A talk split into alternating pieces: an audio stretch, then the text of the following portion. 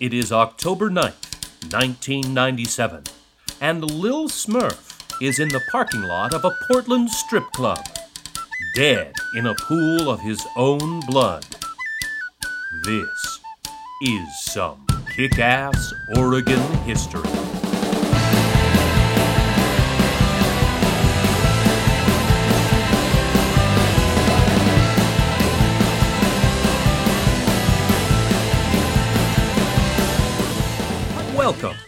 To another installment of Kick Ass Oregon History, a survey created by the geeked out history folks at orhistory.com.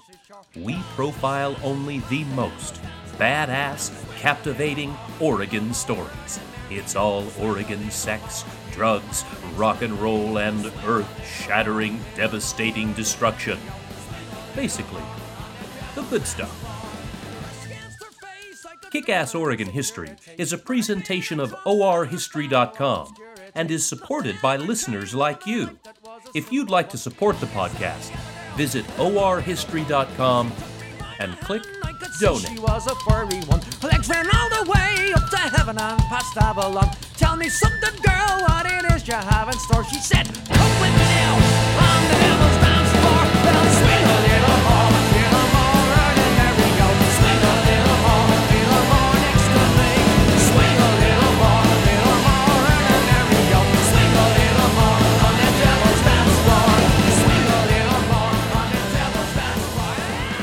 In today's podcast, we're bringing the Oregon sex. Or at least, simulated Oregon sex. Or is it just free expression that resembles Oregon sex?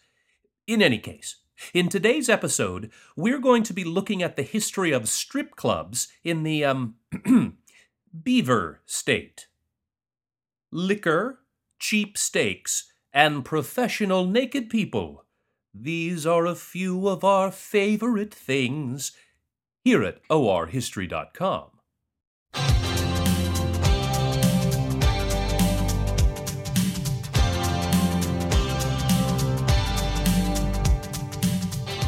Portland. Mud. Stumps.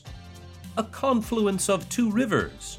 Close proximity to the coast, the mountains, and the forest abundant natural resources requiring an abundance of labor to exploit them. Rough and rugged loggers, fishermen, miners, and other workers with money to spend on a rainy Oregon night tend not to go to the library for their entertainments. All sorts of options were available to assist those lonely men with the task of unloading all of that cash and some of these enablers were women entertainers. When August Erickson established his Bar O Portland Yore in 1880, he kept this in mind. Not only did Erickson's saloon feature a 684 foot bar, a $5,000 pipe organ, and a free buffet lunch, it also was home to a full size concert stage, and gorgeous showgirls graced that performance platform. Across Burnside was the Fred Fritz Place, a club with a capacity of over 900 patrons that advertised 40 beautiful girl performers, vaudeville, burlesque, comedy, good times assured. E-Town has a strong, deep tradition of scantily clad ladies gracing the stage to pry a few dollars from a working man's wallet. Dance all days, love. Dance all days. Burlesque is a term that is often applied to the performances presented by these old timey ladies. Traditionally, burlesque was a music and comedy production, often off color, and supplemented by large amounts of liquor. Striptease crept into the scene with most of the ladies wearing pasties and G strings as they strutted to popular contemporary music. Eventually, the format was supplanted, and the comedians and acts dissipated. Men came en masse to see the beautiful, nearly naked women. Many years later, a 1971 commentator described the burlesque scene nostalgically when he wrote that gone were the funny comedians and the artful bumping, grinding, and teasing of the dancers. Dead as well is the humor from the theater days. Cartoons of errant playboys, silk hats tipped rakishly over martini glasses, joyfully accompanying a paddy wagon load of chorus girls on their way to the police station. Burlesque and Portland was moving towards the realm of smut and dirty dancing. Now I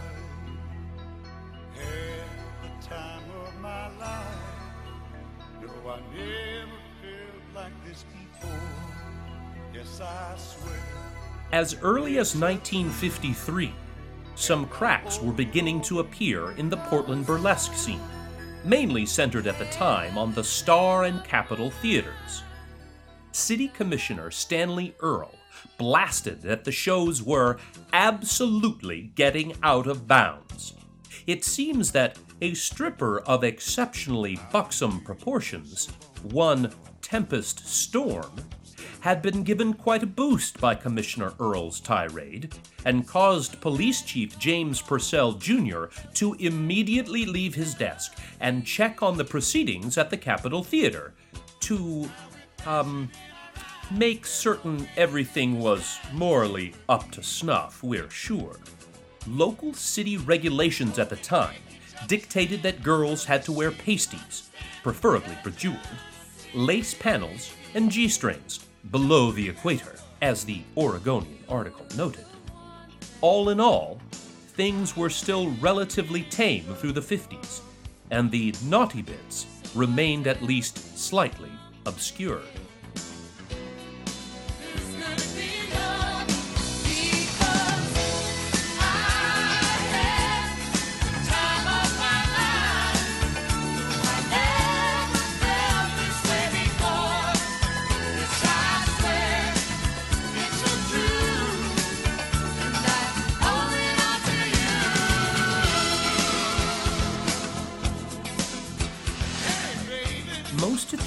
The topless trade in Portland to have originated with the establishment of Mary's Club by Roy Keller in 1964.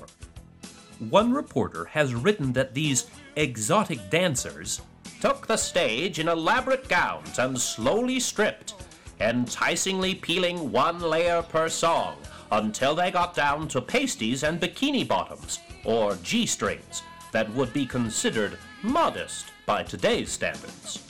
The moral codes of the city, and thus the regulating of naked women, seem to have been a common theme of court challenges in the latter half of the last century in Oregon. Constant back and forth followed, and a perusal of old newspaper articles seems to sway back and forth between the extremes. Sometimes there are naked women dancing in clubs. Other times they are nearly naked, but the dancing and the music and the money and the booze flowed on. Casey Champagne, Linda Lee Scott, and Bambi Darling could all be found on stages throughout the city of Portland.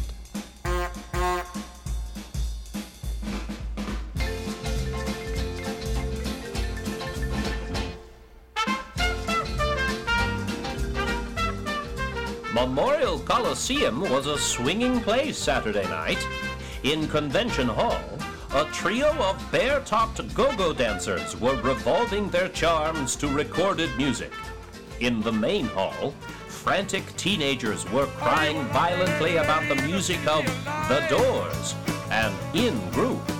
And in another area, 300 members of the Society for the Preservation and Encouragement of Barbershop Quartet Singing in America were singing in close harmony. The dancers were the last act to appear as entertainment for the Portland Shipping Club's annual banquet.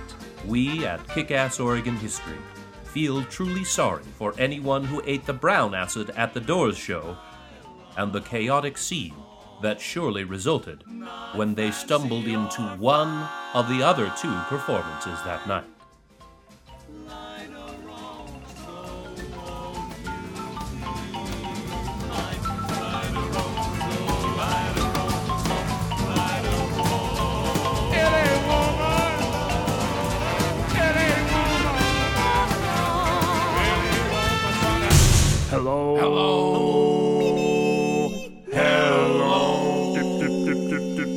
In the summer of 1967, Mayor Terry Schrunk and the Portland City Council passed an ordinance that said women were not allowed to appear so costumed or dressed that one or both breasts are wholly or substantially exposed to public view. Oh no, I know a dirty word.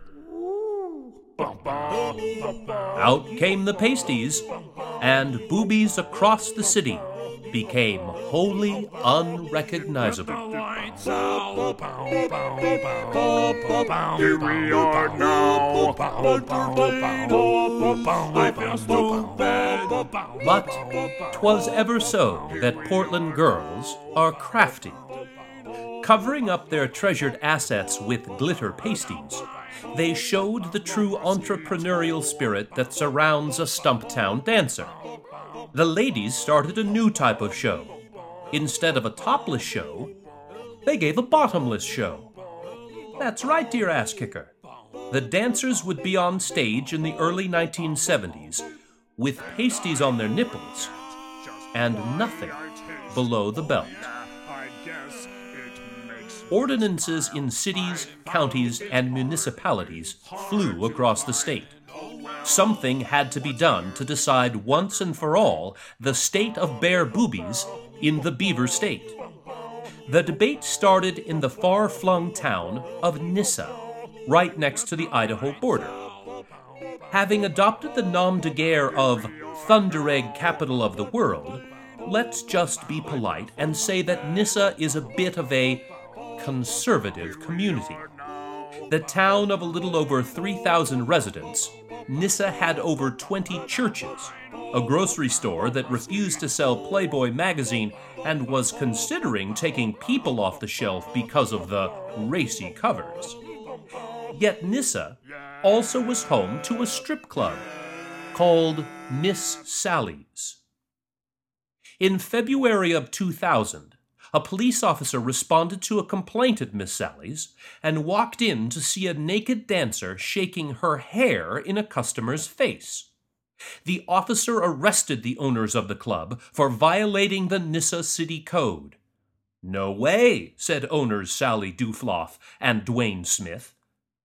When slapped with the charge, they didn't take the law into their own hands.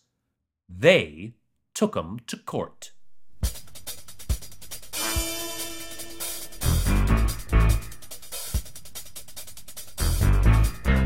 Another case was banging around the legal system that would have serious repercussions on strip clubs as well. In 1998, one Charles Ciancanelli, who operated a Roseburg establishment called Angels, was arrested after one of his female employees, being paid $100 by an undercover policeman, performed a live sex show that involved a dildo, a few of the lady's fingers, and the area below the equator region mentioned previously. Between the two cases, it was a whirlwind of naked women in live sex shows, and the judicial branch of our state government was waiting at the rail.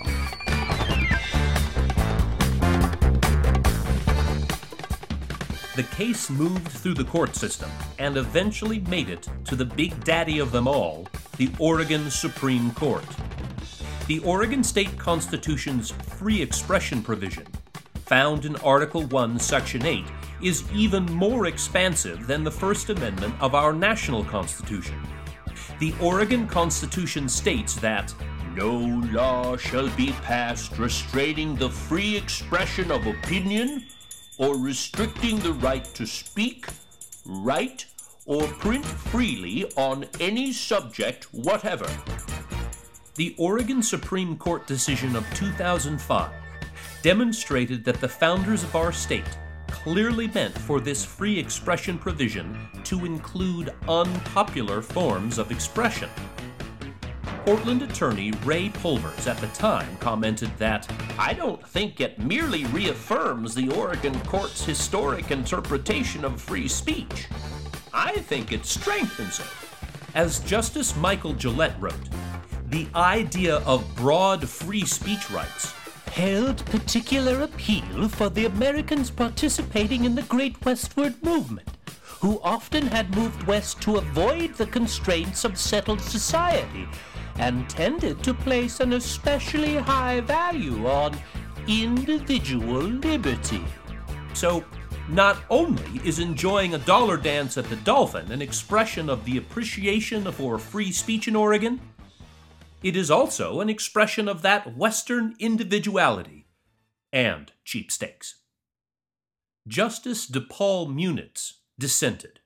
He wrote that The idea that the Victorian area drafters and ratifiers of the Oregon Constitution sought to bring public masturbation and sexual intercourse within the purview of constitutional free speech protection is difficult to comprehend.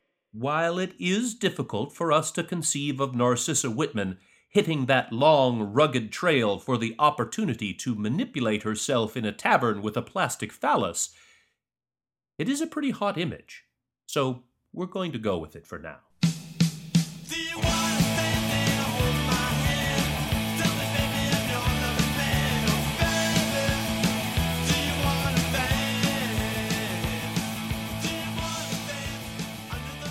Besides a certain reputation of being an industry of ill repute and loose morals, the adult entertainment industry has an association with crime, as our hook regarding Lil Smurf optimizes. Anthony Branch Jr., also known as Lil Smurf, a member of the Kirby Block Crips, lay dead in a parking lot. Some say a rival gang killed him after he went to California with $36,000 to buy two kilos of cocaine. The story goes that Lil Smurf bought the drugs and then kept them. Another tale says that the beef was caused over a stolen girl, a stolen gold necklace, and a stolen $200. Whatever the cause, the hustler lay bleeding to death in the parking lot of the Viewpoint. The bulletproof vest he usually wore would have offered no protection from the bullet to his neck.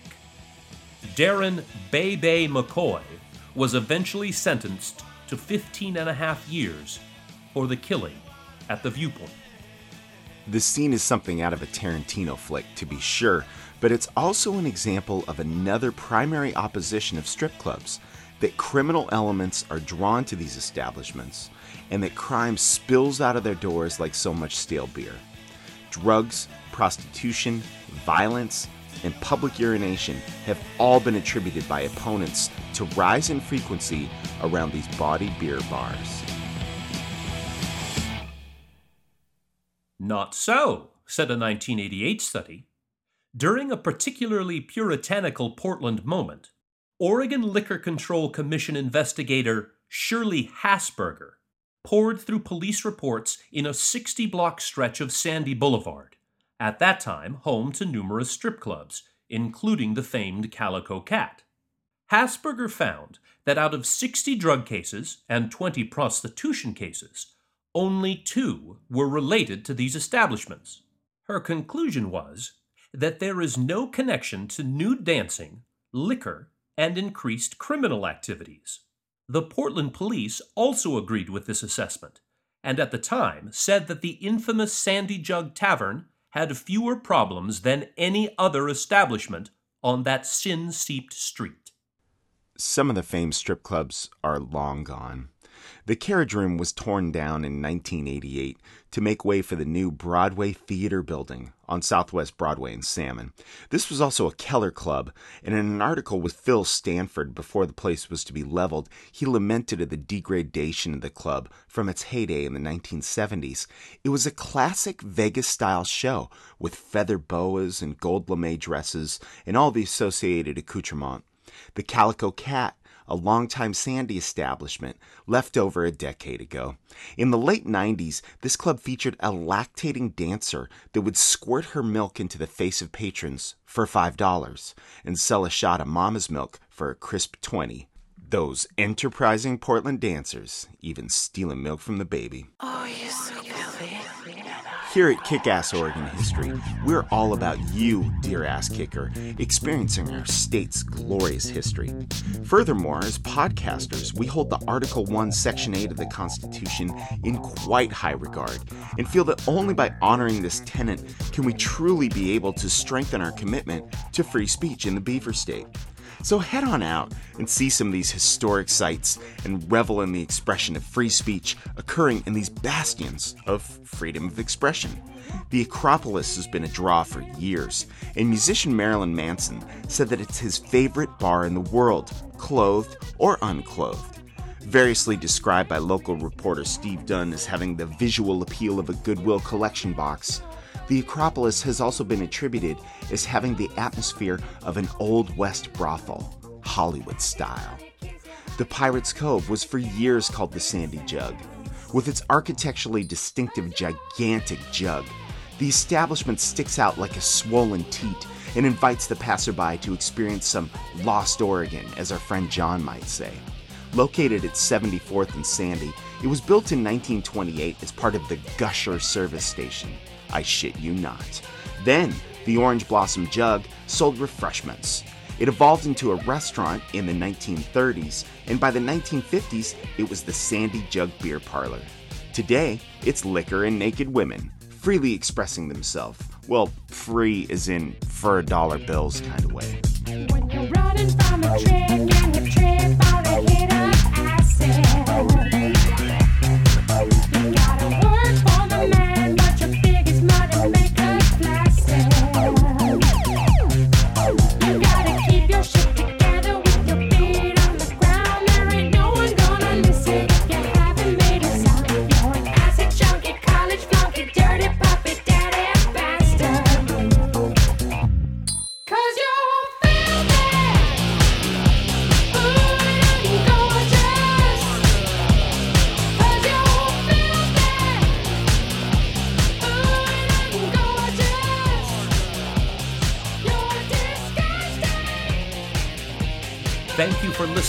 Kicker, and be on the lookout for future podcasts by our crew.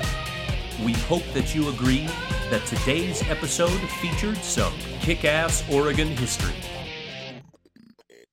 Today's podcast was brought to you by orhistory.com. It was written, recorded, edited, and produced by Doug Kenck Crispin and Andy Lindberg. Citations are available on request. Check out our website at orhistory.com. There, you can subscribe to the podcast and have it delivered through RSS directly to your device. You can sign up for our exciting Oregon history events, pick up Oregon history merchandise, get a list of songs featured in each podcast, get extra insights into podcast topics, and read of our adventures as Oregon's rock and roll historians. Can also support the podcast. Go to orhistory.com and click Donate.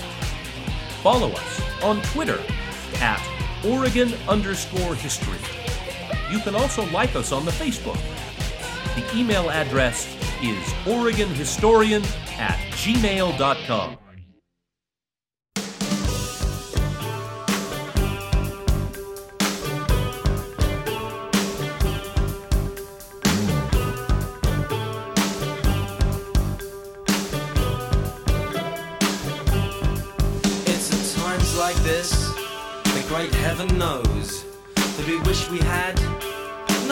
many clothes. So let's loosen up with a playful tease, like all lovers did through the centuries. Would you following ancient history if I stood for you?